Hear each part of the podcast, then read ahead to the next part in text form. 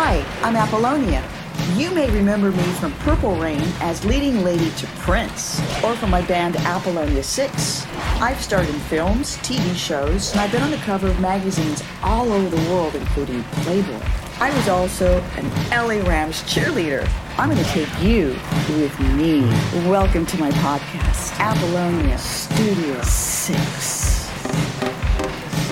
Yeah. Yeah. But I, you know, I want to set the record straight. I knew that there was no one else around. Like I mm-hmm. would, you know.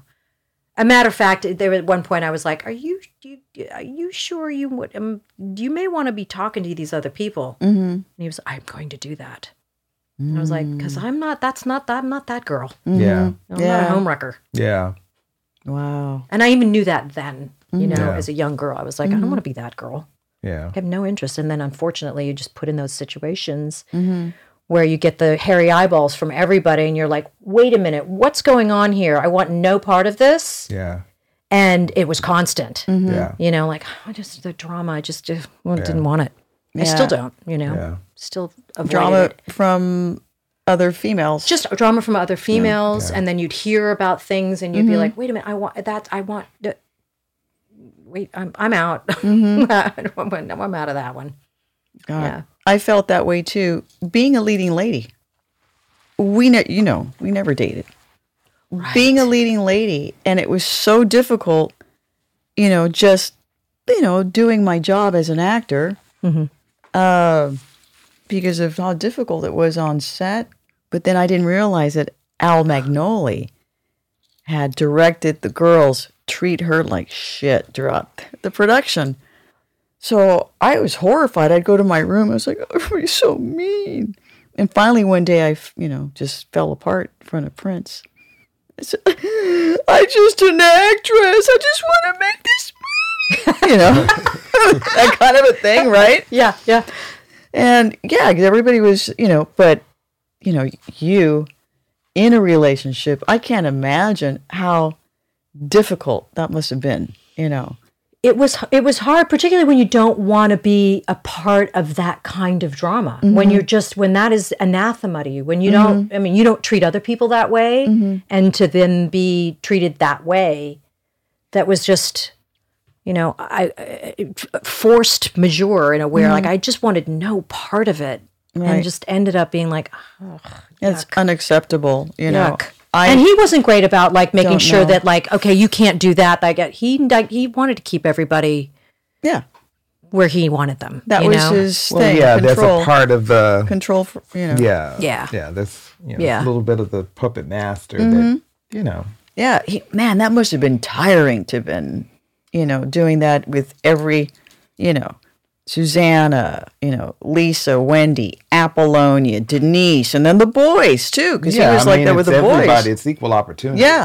So he, you I know- mean? I mean, I mean, I, I know that just from you know my mother's situation with Parliament Funkadelic. George wasn't any different. You know, it This was the same incredible. kind of scenario. It was just But that's you're where Prince all- learned from. you know George. you know George Clinton and Motown, and it's all the same thing. Yeah, no, I used to mm-hmm. sit and w- watch with him, and we would sit and watch the T.A.M.I. Show mm-hmm. uh, ad nauseum. Mm-hmm. Prince would watch those videos, mm. like that was like the way we look at you know Google now, and like it was Yep. sitting. A matter of fact, so funny. I saw your tape, My audition tape. your audition he tape. he showed it to I you. was with him. He showed it to Susan and Brenda, and I think Jill had to see it too, right? I don't know. No, he made Susan and Brenda see it. They had to approve. He he said to me, "What do you think of her?" And I said, "She's fantastic." He goes, and I said, "She's spunky. Yeah, she's spunky. I love her." And he was like, "I think she's the one." Thank you. So I like Spunky. I like spunky. because it was so different than you know, the, of course there was a a, a, a similar aesthetic Yeah. because you know brown skinned beauties with black hair and brown eyes, and you know beautiful right and talented, but you weren't dangerous. Hmm. You there wasn't something that was sort of the there wasn't the like viperish and black widowish, and uh, that's not to say that Denise is a bad person, but Denise is, had that danger to her. Yeah. Like you knew that there was something so incredibly mysterious and powerful about her that you Right. didn't know if you could, like, who you were, what you were dealing with there. Mm-hmm. You were like, you got what you got. Like that It was was like, a puppy. Exactly. You were like, a, and spunky and ready to do the work mm-hmm. and capable of doing the work. And he was super excited about that. I mean, I remember perfectly being up in that bedroom in Beverly Hills and he popped in that VHS tape. Oh, He was like, here she is. I was like, she's great. Wow, that's so cool. See, Yeah. that's you're gonna make me cry. wow. Did you not? Did you? Well, you knew that Brenda and Susan had seen the tape. Yeah. Yeah, but I saw it too. Wow. That's thank you so, So, much. but I used to watch. We'd sit in front of. I mean, there'd be tapes all over the place. But T.A.M.I. show was, he'd watch Sam Cooke and he'd watch everybody doing, you know, James Brown and Dan Terrell and all of these. Like, just watch how everybody studied. worked the t- worked those stages. Yeah. Mm-hmm. Yeah. Man, what a great student he was, right? Mm-hmm. Yeah. But Yeah. you taught me the similarities between George and your mother and Prince. Well, yeah, I think with the proteges, Yes. you know, with the proteges, and then there was a, you know, I mean, there was a. I think the difference with George and Prince was that George, ne- George was kind of George never wanted to be the bad guy. Mm. He always had, he always had people to be the bad guy. you know what I mean? He always had managers to be the bad guy. I Oh, think Prince had no problem. he had no, No. problem saying No, Uh-uh. Yeah. he was like, "I'm the boss. I Yeah. can say I'm the whatever boss. I, I, can want, say whatever whenever I want." That's to. right. Yep. This is my shit. Mm-hmm. I think with George, it was more kind of like, oh no, we'll get it handled, and then he'll send somebody else in to tell you. Mm-hmm. Actually, I got to take that mm-hmm. back. I don't know what he was like towards the end Uh-huh. and what he was like with his band members then. I just know what his what my experience was at the time. Yeah. He would just be like he's has no problem if you felt bad, tough. Yep. Tyrant. Too bad. I think in his later years, maybe, you know, he softened up a little bit. I think so. I think you know, so. uh, seeing him with Third Eye Girl, they performed at Paisley just one night. Nobody was there, and I got to see them perform. They were all fixed up, right? And uh, It's amazing. two, three in the morning. Wow. And uh, he was really, he was compassionate. I was, I watched him. At one point, he turned around, right, and I just did this. I went, Shh, to the girls, right behind his back, Right. and they, and he turns around, and I was like, just was like, you know, I did, you know, I was like, oh, look over here. He didn't see what I was doing, but he was really just passive. He was different. And I was like, ooh, he's older now. He's Right. kind of nice now. He was always nice, but not the way that we knew him back in the 80s, Right. You know, where Right. he was, he was, yeah, tough, He was tough. tough. He did, did, did- You're fat. You're getting fat. Stop eating. What did I do? I had my driver, Philip, bring me a pizza to my room. And we had pizza together in my living room. He says I'm fat. What did I tell you? I you know, I just said it earlier. I went in front of the mirror and I took my clothes off. They're in my hotel room at the Holiday Inn. And I looked in the mirror and I was like, I'm not fat. I look really good. you know, because I used to do my crunches in the room. I had all my rubber bands she back then. Yes. I turned around. I was like, it's it's really high up my ass. He says I'm fat. You know, so yeah. I Yeah. like- I finally got it. I was like, oh, that's what he's. Oh, he's playing games. No, see, you know, he used to do things like that all the time. Like he he felt that like that was he that was the thing that was going to make you feel like no, you can not I'm not fat. Watch me. I'll show Right. you. Yes, exactly. He thought that Reverse that was- psychology. it's yeah, you know, like he liked competition. He liked to say, you know, when you were singing a, a vocal, he would say, "So and so can sing this better in one take. Mm-hmm. You want to be that way?" And then instead, you know, someone like myself, I'd be like, "How can you say that? I'm not, I'm Yeah. not her. I would never sing it like her." yeah. But that was his way of saying, you know, don't let anybody be better than you. Mm-hmm. Show them what you got. But as opposed to saying, show me what you got, it's going on tape. Right. Let's get it. Do it. You can do it. It was, you can't do it. So and so can do it better than you. Yep. And you've got five minutes of my time. Yep. Hmm. So, and that, and for him, that worked. He, cause he loved competition. Yeah. Yeah. The second somebody was at all good, he was like, I'll show you I'm better. Yep. Control. That was his way. Wow. But it, ne- it didn't work for me. I mean, it was like he asked me at one time to do a vocal, and he said, Now I want you to talk about the worst experience you've ever had, ever in your life. And I want you to talk about it like you're reading a story to children. Oh, oh man. while I had hair dye in my hair, like with like that back in the day, used we used to use cellophane, Sebastian Yes. Oh, cellophane, yeah. and it would just run everywhere. Yeah. and you'd have like cotton swabs all wrapped around your that? head, and it would just be dripping. And at the warehouse where we used to work, we recorded. There was production house, and there was also the beauty salon. That's where Earl would Mm-hmm. Right. work. And so I'm in there getting my hair done, and he comes in. We're cutting. We're cutting. I need your vocal now. And I looked up, and I'm like, right now, Yep, right now. Oh.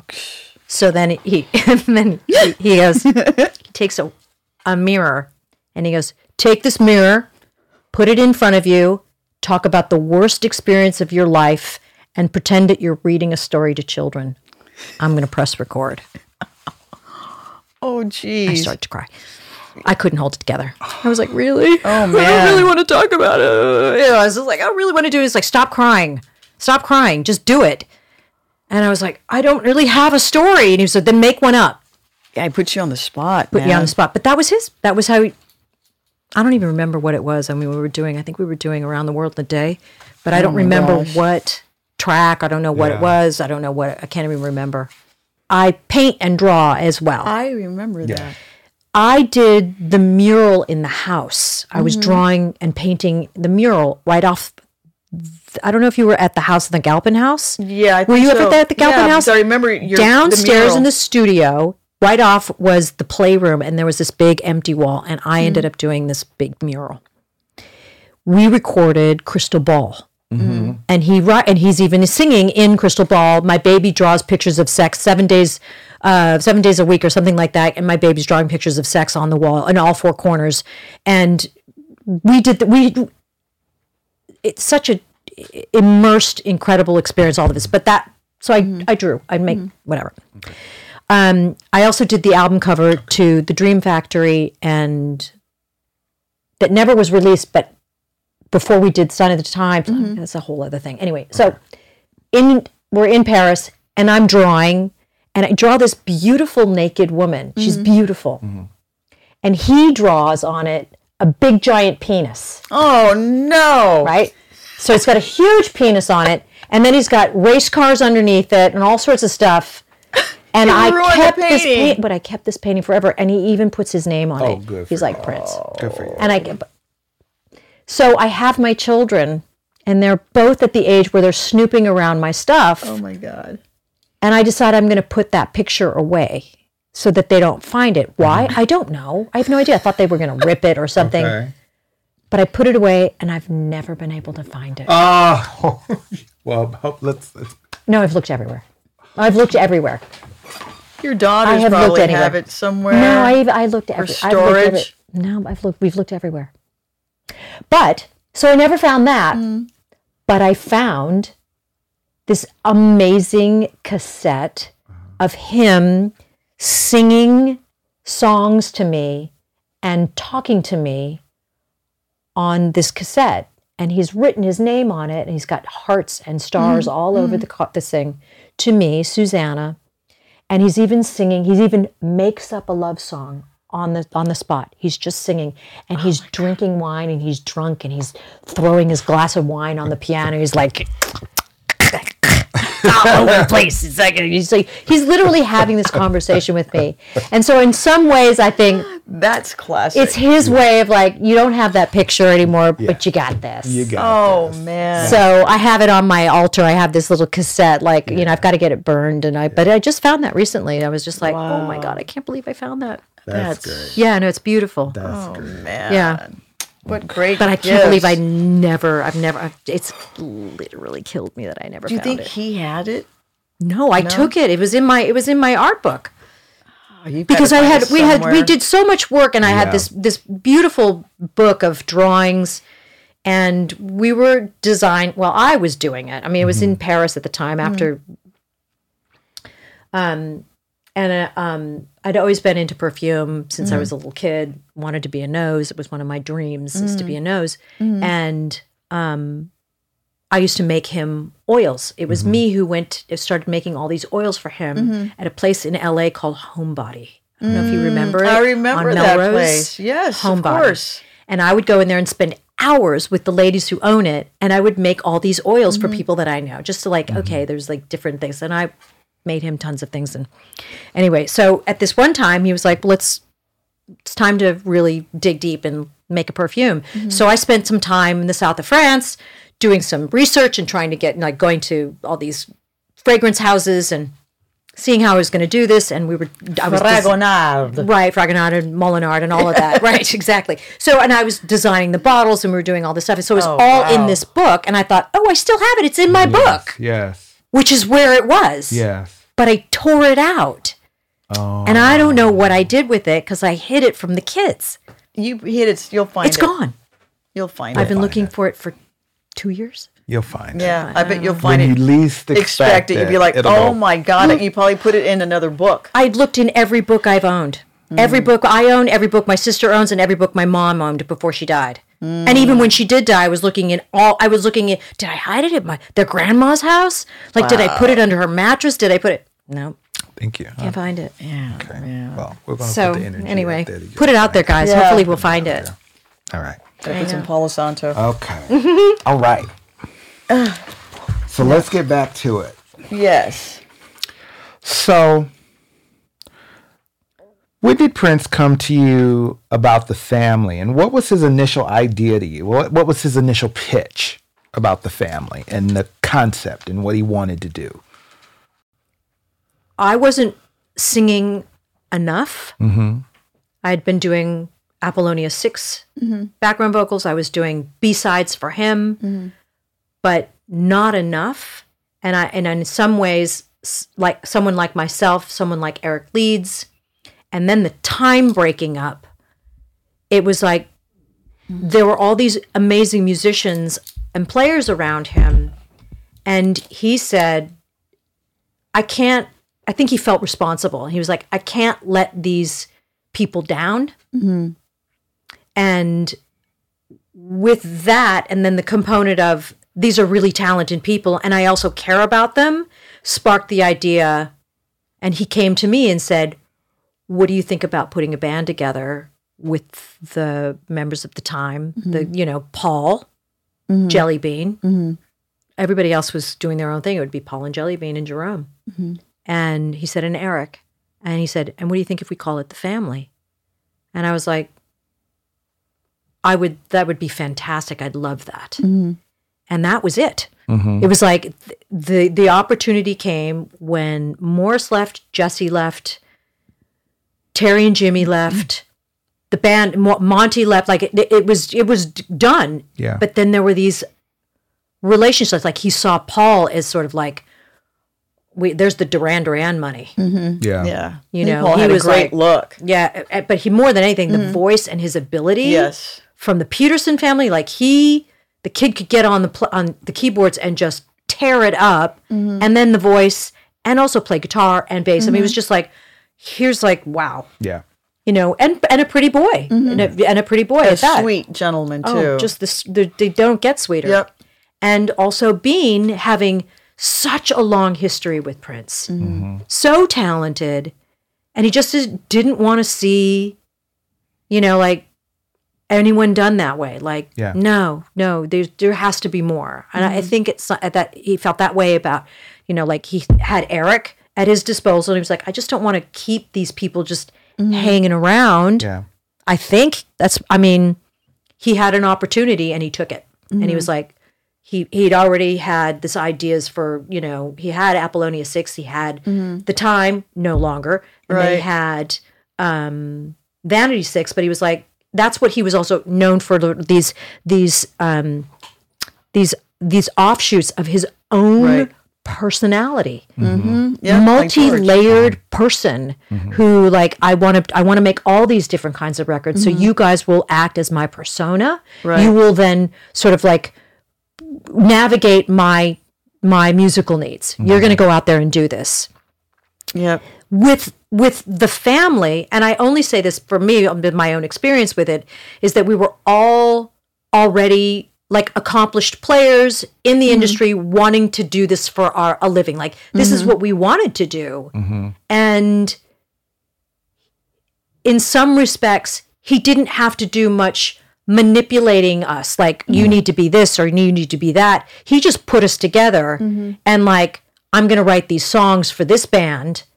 Not like even for him. He was really like what is this? He was writing songs for this band and then giving them to us and saying go with david and do it mm-hmm. so you got a great Prince record, but you also got the family record mm-hmm. because these players and mm-hmm. these people really put their stamp on it. Yeah. So he got he you know he got a really kind of beautiful um, group of people and got a great record out of it. Yeah. You know, really great records. That's unfortunate we just never got another record out of it until much later. But you know, Yeah.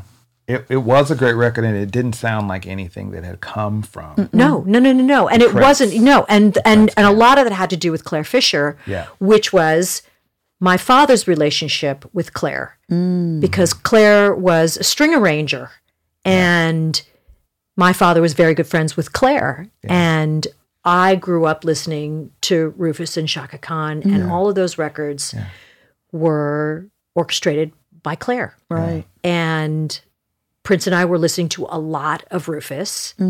And once we'd finished doing basic tracks, we were in the car together. And I said, something. uh, Something about Clare Fischer's arrangements on that record. And he was like, Wouldn't it be great if we had strings on this? Mm-hmm. And I was like, I can make that happen. And he said, How? And he said, My dad knows Clare really well. Oh. And it was a oh. phone call to Clare from my dad. And that was And it. Clare said, "Yep." Sent the tracks to Clare, and that was it. And that was the beginning of all of it for all of Prince's stuff. To have Clare do it, he would just send tape to Clare, and Clare would arrange it and put strings on it. But it was unusual in that it really it put another layer mm-hmm. and another color to his music. Yeah. But the first time having it be the family, like mm-hmm. that's where it was introduced. Yeah. Wow. Let me ask a question. I know this is a burning question I've always wanted to ask. Oh my God. How did you feel when Sinead O'Connor did hmm. Nothing Compares to You and it became so damn big and it was your damn song? Yeah. Yeah. We were, there were a lot of phone calls back and forth from Minnesota to LA. That's for sure. Yeah. We were all like, oh, What? wow, really? Mm-hmm. I hate it when they when it said that Prince wrote it for Sinead O'Connor because it's like He Prince didn't. did not No. write that for Sinead O'Connor. No, he did not wrote write it it. for the family. Mm-hmm. And it was written about me and Sandy Scipioni. Sandy was his assistant at the time. We mm-hmm. were at the re- we were at the warehouse, mm-hmm. and we were recording at the warehouse. Paul was doing his vocal overdubs, and Prince went in to record "Nothing Compares to You." He was really upset that Sandy had left because of the death of her father, Oh. and so oh. he was flipping out. He didn't have Sandy there, and he was also having real problems with me mm. And I was staying at the Chanhassen Inn, and we I wanted to go back to L.A. because I was I was the drama. Anyway, so um, he went in and wrote Oh. this, Wow. and then sent it to us the next day. wow. It was beautiful though. Yeah. So when Sinead did it, it's so interesting because I actually when I when I started when I met Sinead and we talked and we'd spent a lot of time together really early on. This was a f- couple years after she had done it, but she never mentioned it. Hmm. She never mentioned it to me. It wasn't until I said, "You know that that's that you should like that I was in that band. That that's mm-hmm. my band. That's the mm-hmm. family." And she said, That's my favorite song in the record. And she still didn't say anything about our version of the song. Nothing. So, you know, I just sort of left it alone. I mean, it was fine. Um, and she's an artist and uh, she's making a million dollars. It's her thing. Um, but we were all like, we should at least get like, that was the family's, that was, it's a great version on that record. Mm-hmm. And it's so it was actually so beautiful. They released the originals, Mm-hmm. and um, I think Michael Howe was the guy, the, the Right, engineer yeah. on that. Michael kept Prince's original vocal in there Mm-hmm. and put my vocal in there. So it's just me and him singing "Nothing Compares to You," and he's turned my vocal up on the track, and I cried like a baby when I heard it Oh, I can imagine. hearing Man. the two of us sing that together in that way you know it's way after the fact Mm-hmm. but there is something so beautiful about it Right. Yeah. I don't know if anybody else would feel that way listening to it but i was so touched i was like oh god well there's oh wow hmm. Wow. Yeah. Especially hearing it after, you know, him not being here anymore. It must have been just so painful. I can't imagine what that was like. no it's just profound Yeah. it was profound Yeah. Wow, Yeah. wow, wow. So yeah, and it wasn't the I mean, I don't want to say that I've had grudges of any kind, although no, no grudge about it. Um I just felt like not enough people know. I, as a matter of fact, I did a show with Dave Grohl just before the pandemic. Mm-hmm. And his daughter Violet sings Nothing Compares to You. Hmm. And she'd only known Sinead's version of it. Oh no. And I talked to him and I was like, Do you even know the family? And he said, No. Right. Do you even know that like that was the original song on our record? No. I'm surprised So he I didn't. he didn't know, and neither did Greg Kurstin, Yeah. who produced the Foo Fighters and is did, you know, mm-hmm. back and everybody. But we, it was this big show. But I ended up telling him the story. But it's so- it was kind of interesting to know that like there there's a lot of people that just mm-hmm. don't know. Yeah. Right. They just don't know. Yeah. well, they know. And I ended up singing. Violet came up and sang "Nothing Compares to You," and I sang it with her, which was kind of beautiful on this show. So oh. that was actually That's beautiful. cathartic. yeah, it was cathartic. Well, I, you know, I, like as I said, you know, I've, I'm a fan. So those are the kind of questions I've always thought, you know, um, because I knew, I knew where it came from. So when I saw Sinead singing it, I'm like, wait a minute. you know what I, I mean? know. That's, I know. I know. It is. It's uh, that's the family, you know. they. She and her manager John at the time. This is the story I got from her Yeah. that they that was their favorite song Yeah. on that record. Yeah. And, it wasn't too long after the family's version. That's the thing. It wasn't like it was 10, 15 years later. No, it was shortly thereafter. It was- it wasn't because too long. you know, well, what had ended up happening is that she stopped. I think her, I think she she and John, her manager at the time, split, Yeah. and Steve Fargnoli became her manager. Mm. And Steve That's right. brought it to her and was like, Oh. "We're going to make this happen for you." She was loved the song, Okay. and so he was like, "Of course you can make it do a do a cover of that. Of course, it'd be fantastic for you." So I'm sure Steve encouraged it. Right. Okay. That was so soon. I still remember Yeah. watching MTV. I still remember, and I stood right like this. I know, just watching it, going like, "Wow!" I was like, "What?" wow. And I was like, "But that's not her I know. song." And then, you know, of course, you know, the shaved head and the tears, and I know. I was like transfixed, but at the same time, I was like, "I like it, but I don't. Because it's not her." It, you know, I, was didn't surprised. like it actually. I, I got it. I mean, she's you know that face and Yeah. and her you know and her the energy that she put Mm-hmm. behind the lyric and what she's doing, and she sings the you know th- that last part of the verse. You know, she's given that growl and that thing Yeah. Mm-hmm. that she does. You know, um, which only Sinead can do. I get why it became so big. Mm-hmm. The definitive Prince song for Sinead O'Connor, no, No. Yeah. not for me. But Yeah. Yeah. Well, people are finding out now. You yeah, Know? I mean, yeah. So let me ask another question. Am I asking too many no, questions? please go. Okay, let me ask another question. Sure. Yeah. So, was there ever a song that Prince did, or a song? I'll just say, was there ever a song that came out that you thought to yourself, you know, I really think I wrote more of that than I probably didn't get any credit for? or were you like, hmm, I wrote a good portion of that and my name isn't on it? Have you ever experienced that? No. Okay. Uh-uh. We've talked about this. No. Okay. I'm. I'm I'm really honest about what I did do. Okay. I, I can say as a as a singer, Yes. I contributed so much. Yes. As a, the songwriter, Yes. no, only a few things, mm. and that's Okay. already public and what I've done. Good. But in terms of do people know how much I've done and the work that I've done? Yes. Not as many as I would th- that I would hope, but like Yes. I am, you know, the work that I did do, some of the most important records Yes. Mm-hmm. during the time that we were together were done in a very short period of time. And mm-hmm. five records were done in a two year period. Mm-hmm. Yeah. And I'm all over all of them. Yep. I know that Jill's on a lot of it too, but I can only speak for myself. Yeah. I worked all the time and I was doing and I and it, and it's all on tape. So and I do feel incredibly proud of that. Yes. You know, I you know, to be part of that, to do that kind of work.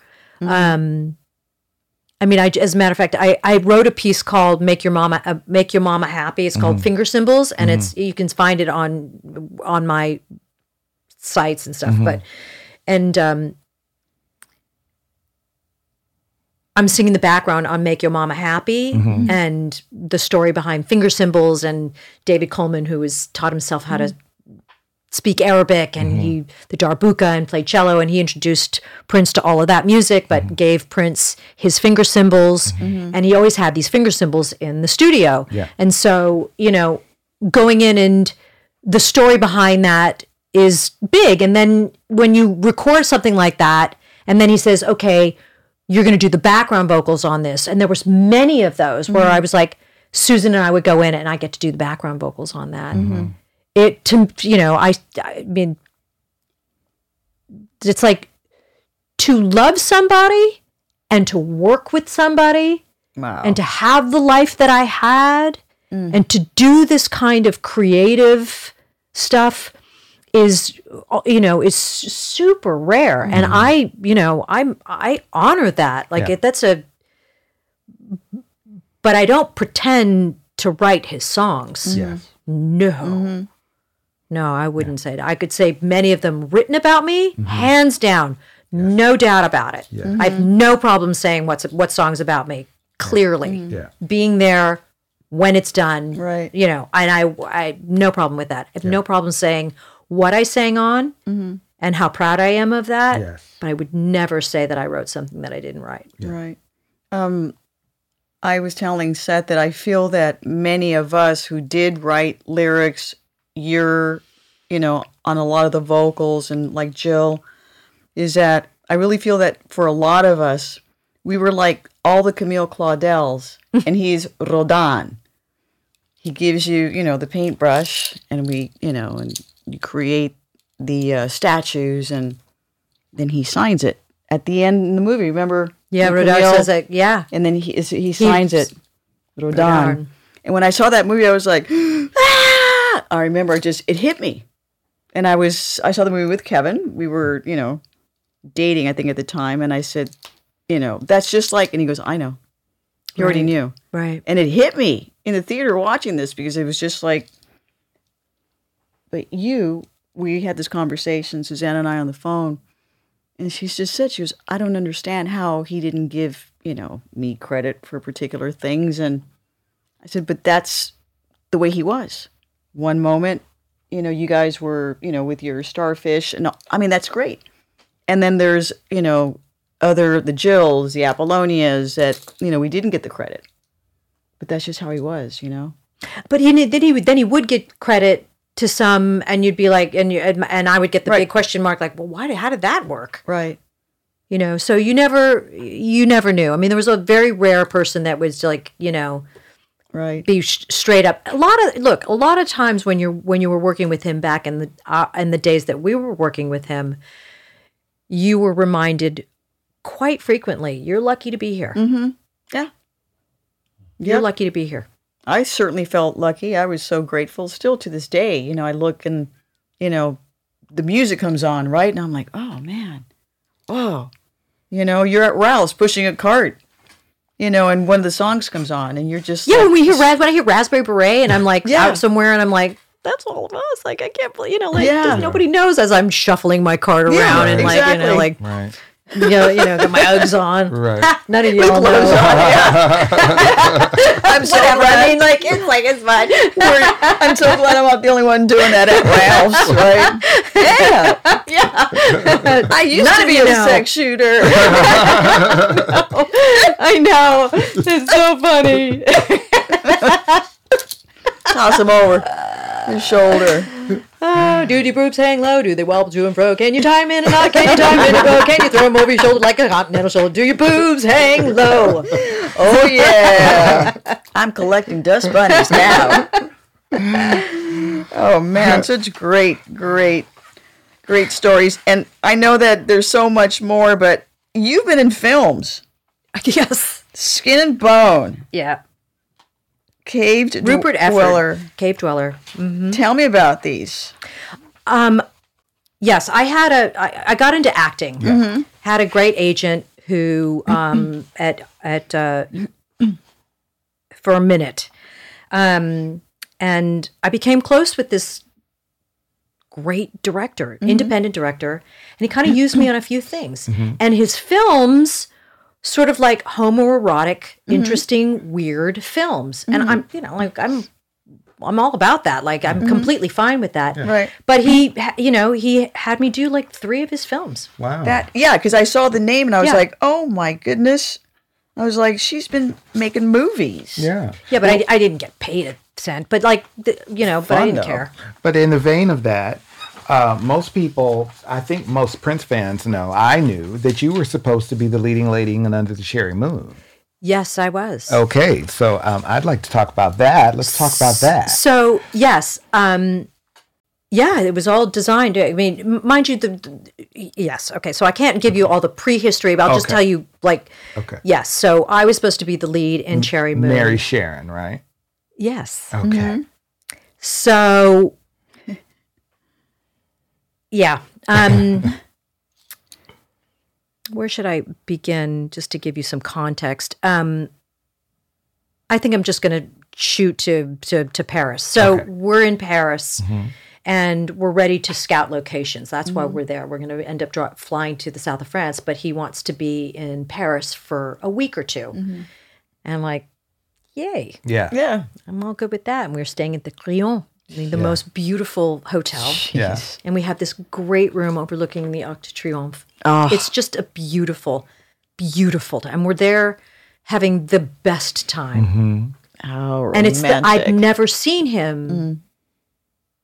so relaxed really. and so connected mm-hmm. in a way he'd never been. Like Man. we were playing guitar together in our, you know, in our socks and underwear on the bed and just, you know, and calling my sister and Lisa. He wanted to call them like, and this is not something he would normally do. Is like, let's call a bunch of people that we know together and like have fun. He it just you know not that way. So we were like, he's like, let's call Wendy and, and Lisa, and we're like, well, we're in Paris and they're in LA, so it's going to be a little. He's like, wake him up, wake him up. um, so we would do things. We're just having a really great boyfriend girlfriend time. Yeah. Really connecting, like Yeah. just like couldn't be better. Yeah. And um, we're getting ready to go to Nice to scout some locations. But it's five o'clock in the morning. I'm asleep. He's awake, and he comes and wakes me up. Can I talk? I can wake up, wake up, wake up. And I turn over and I look at him, and he's as pale as a ghost. Mm. And I sort of sit up. I was like, "Are you okay? Are you okay?" Mm. Yeah, I'm okay. Can you come here for a minute? I said, sure. And so we go outside on the patio as the as the sun is coming up mm-hmm. through the Arc de Triomphe. Mm. Wow. And he sits me up on top of the ledge. And he sits there and he looks at me and he takes my hands. He says, I have something I want to tell you. And I'm like, okay. Mm. He said, I don't want you to be in the movie. Hmm. I was like, and I thought, okay, what? It's mm. you know, what are you what are you doing here? Mm-hmm. What's happening now? I don't want you to be in the movie. I want you to be my wife. Oh. And I was like, I was so I was like, Whoa, what? Me- me- you know, meanwhile, I'm like, I'm just waking up. I've got mascara down to here. I'm a mm. mess. And which was made it even more beautiful mm.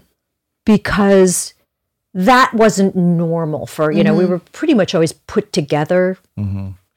And mm-hmm. this trip was not about being put together. There was something about a real, we were revealing each other to each other in a way that I'd never seen him. I know he'd not seen me this way. It just had never happened, this really intimate.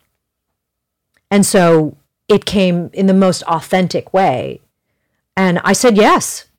I was like, Oh. yes, mm-hmm. yes. Mm-hmm. And we proceeded to have this glorious few days. Mm-hmm.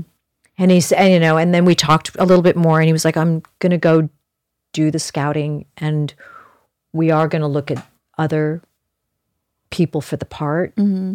And I just want you to know that that's what's going to happen. Mm-hmm. And he said, and it's, you know, the film company needs a bigger name anyway, even though mm-hmm. that's not necessary because it's my movie and I can do what I want. And I was like, it's okay.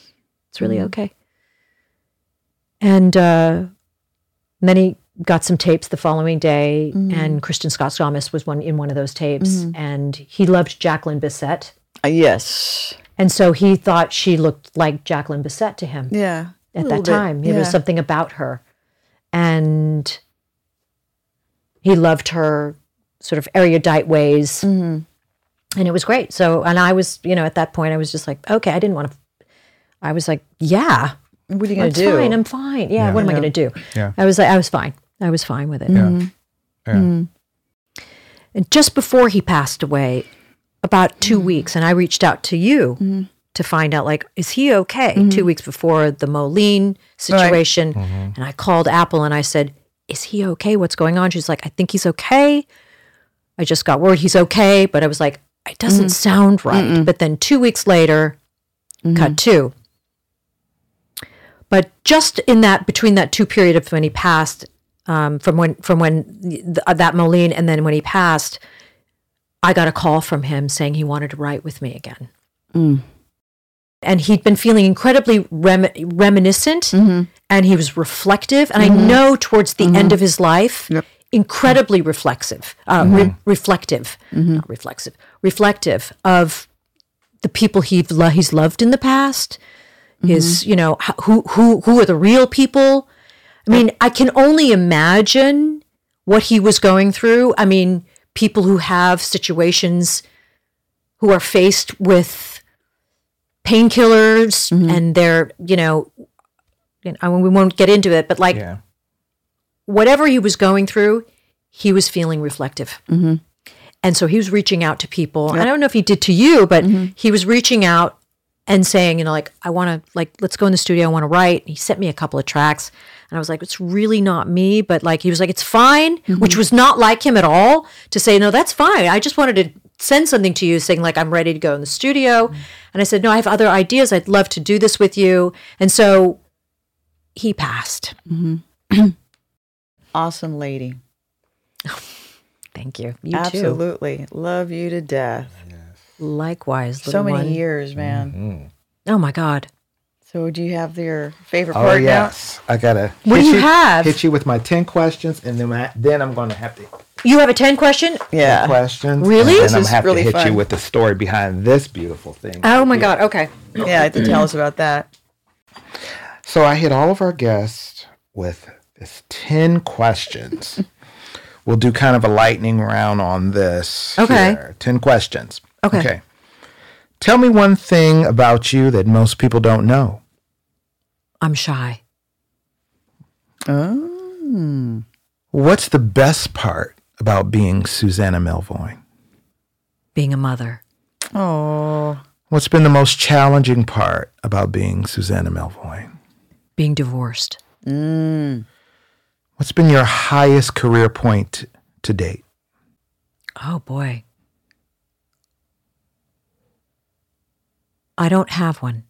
Okay. and I can I'm, uh, uh, I'm really honestly because I'm I I'm I'm too fortunate. Okay. I don't see one particular apex like that's the thing that defined it. Okay. That I even got a chance to be in this industry mm-hmm. with the gift that I have. Mm-hmm. Mm-hmm. That's the apex. That's it. What's been your biggest career regret? That I didn't do solo record, Susannah Melvoin record. What do you think the biggest mis- the biggest public misconception is about you?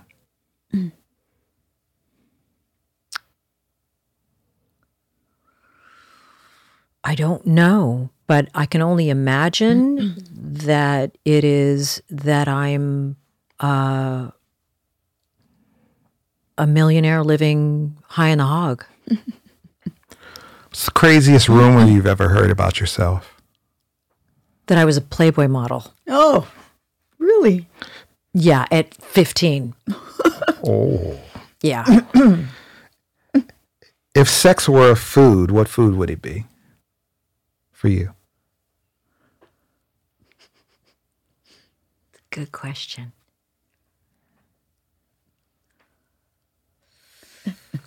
I'm a foodie, so I love food. Oof. if sex were a food, what would it be? Soft serve vanilla ice cream with chocolate sprinkles. Mm. If you could trade places with one person for a day, who would it be and why?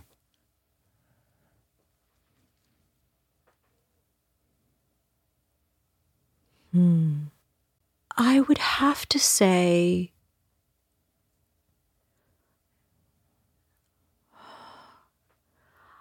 you know, he's not living anymore, but mm-hmm. if I would think it would be Joseph Campbell. Hmm. And I say Joseph Campbell because I would love to be able to see the world in mytho- myth, Okay. mythology, and how it how it plays into our lives, mm-hmm. and find the stories and meaning. Okay. And because the struggle, not knowing and not having that, mm-hmm. not you know, like not having that brain. Mm-hmm. I would love to have that brain for a day. Mm. Okay. Yeah, Joseph Campbell. All right. And this this last one is a finish this sentence. Okay. If I could do it all over again, I would.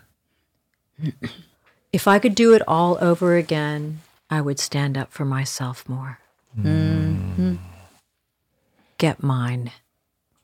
Mm-hmm. Not worry about other people so much Mm. Yep. Powerful. because I do. ta- I do watch out for others more than I do myself. I wonder what that would have turned out to be if I hadn't. mm-hmm But you know, I am who I am because of it. So, Yeah. but I suppose that it would have been interesting to have more balls, I guess, you know, mm-hmm. just be mm-hmm. more sort of like, I'm going to get mine. Yeah. 'Cause I just didn't do it enough. Just didn't. From like work to relationships. Yeah. Hmm. Wow. Do you agree with her? Do you? f- I feel, I, I concur.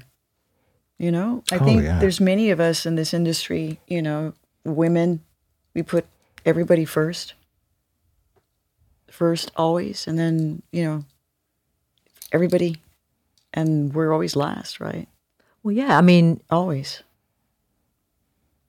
I think what I'm programmed, we're programmed, I mm-hmm. think women too, to say, you know, like you can't do it yourself. Mm-hmm. That's true.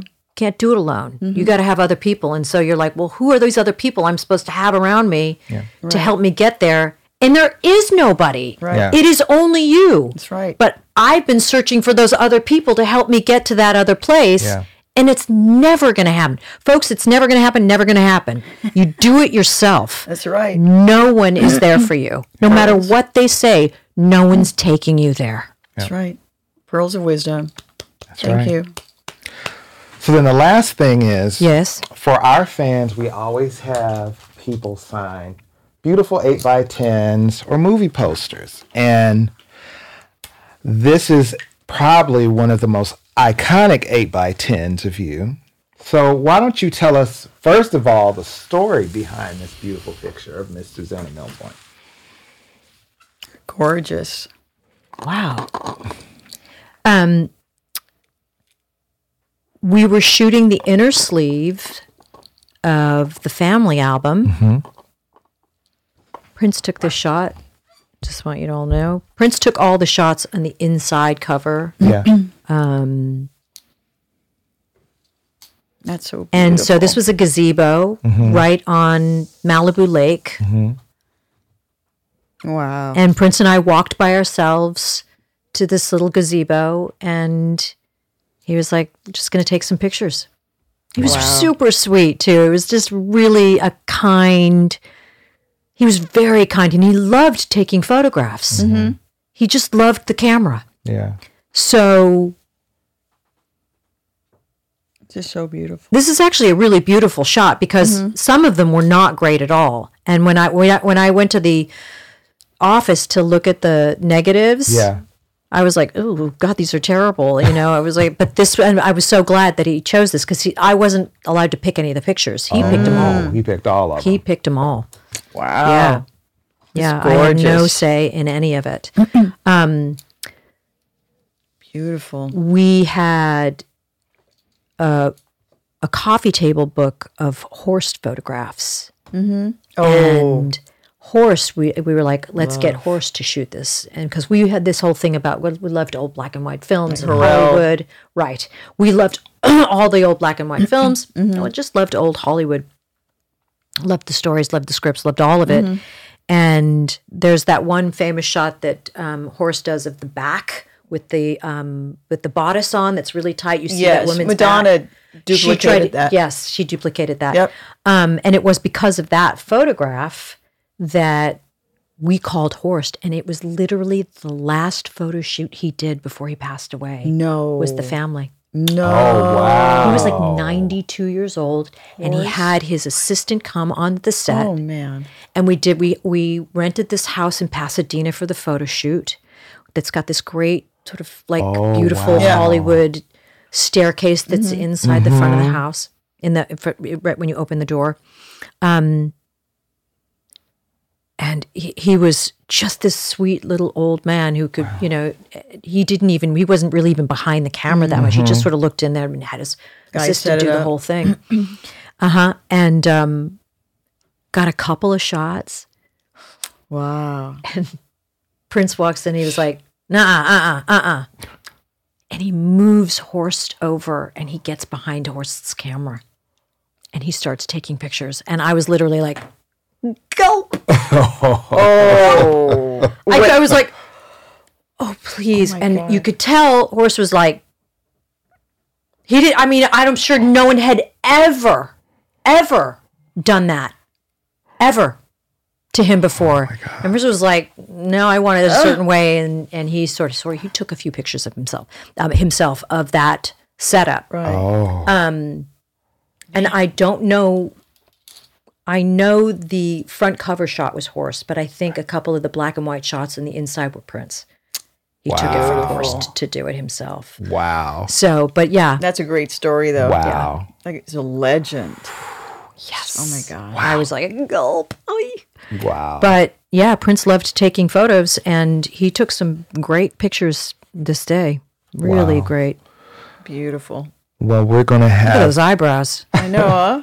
Boy, I had some great eyebrows. Where are they now? what happened? I know mine are on my chin. we're going to have some great contests for the fams, and we're going to do some giveaways of these beautiful 8 by 10s for some of our biggest Susannah Melvoin Melvoin fans fans. out there. And I just want to say thank you so much for spending this time with us this evening. This has been an absolute pleasure for me. Thank Absolute you. Absolute pleasure. Thank you, Miss You're Susannah. welcome, my darling. I love you, my sister, my family. I love you. I love you. Thank you. I love you more. It's an honor. I can't believe this. Here we are, all grown up, and here we are talking and creating Yeah. But thank you so much. We love you. We love you. Thank you, everybody. Thank you. Great show. We'll see you soon. Yes, thank we will. you. All right. Thank you.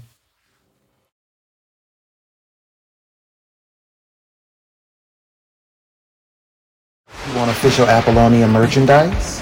Visit apolloniakotero.store and apolloniakotero.com.